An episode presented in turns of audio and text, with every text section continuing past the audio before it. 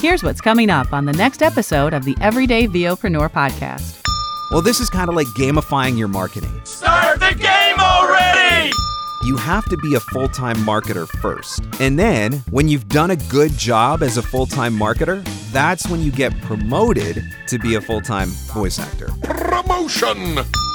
I don't want to market myself because I'm afraid I'm going to say the wrong thing or do the wrong thing. Are you on the edge of your seat yet? You should be. And scene.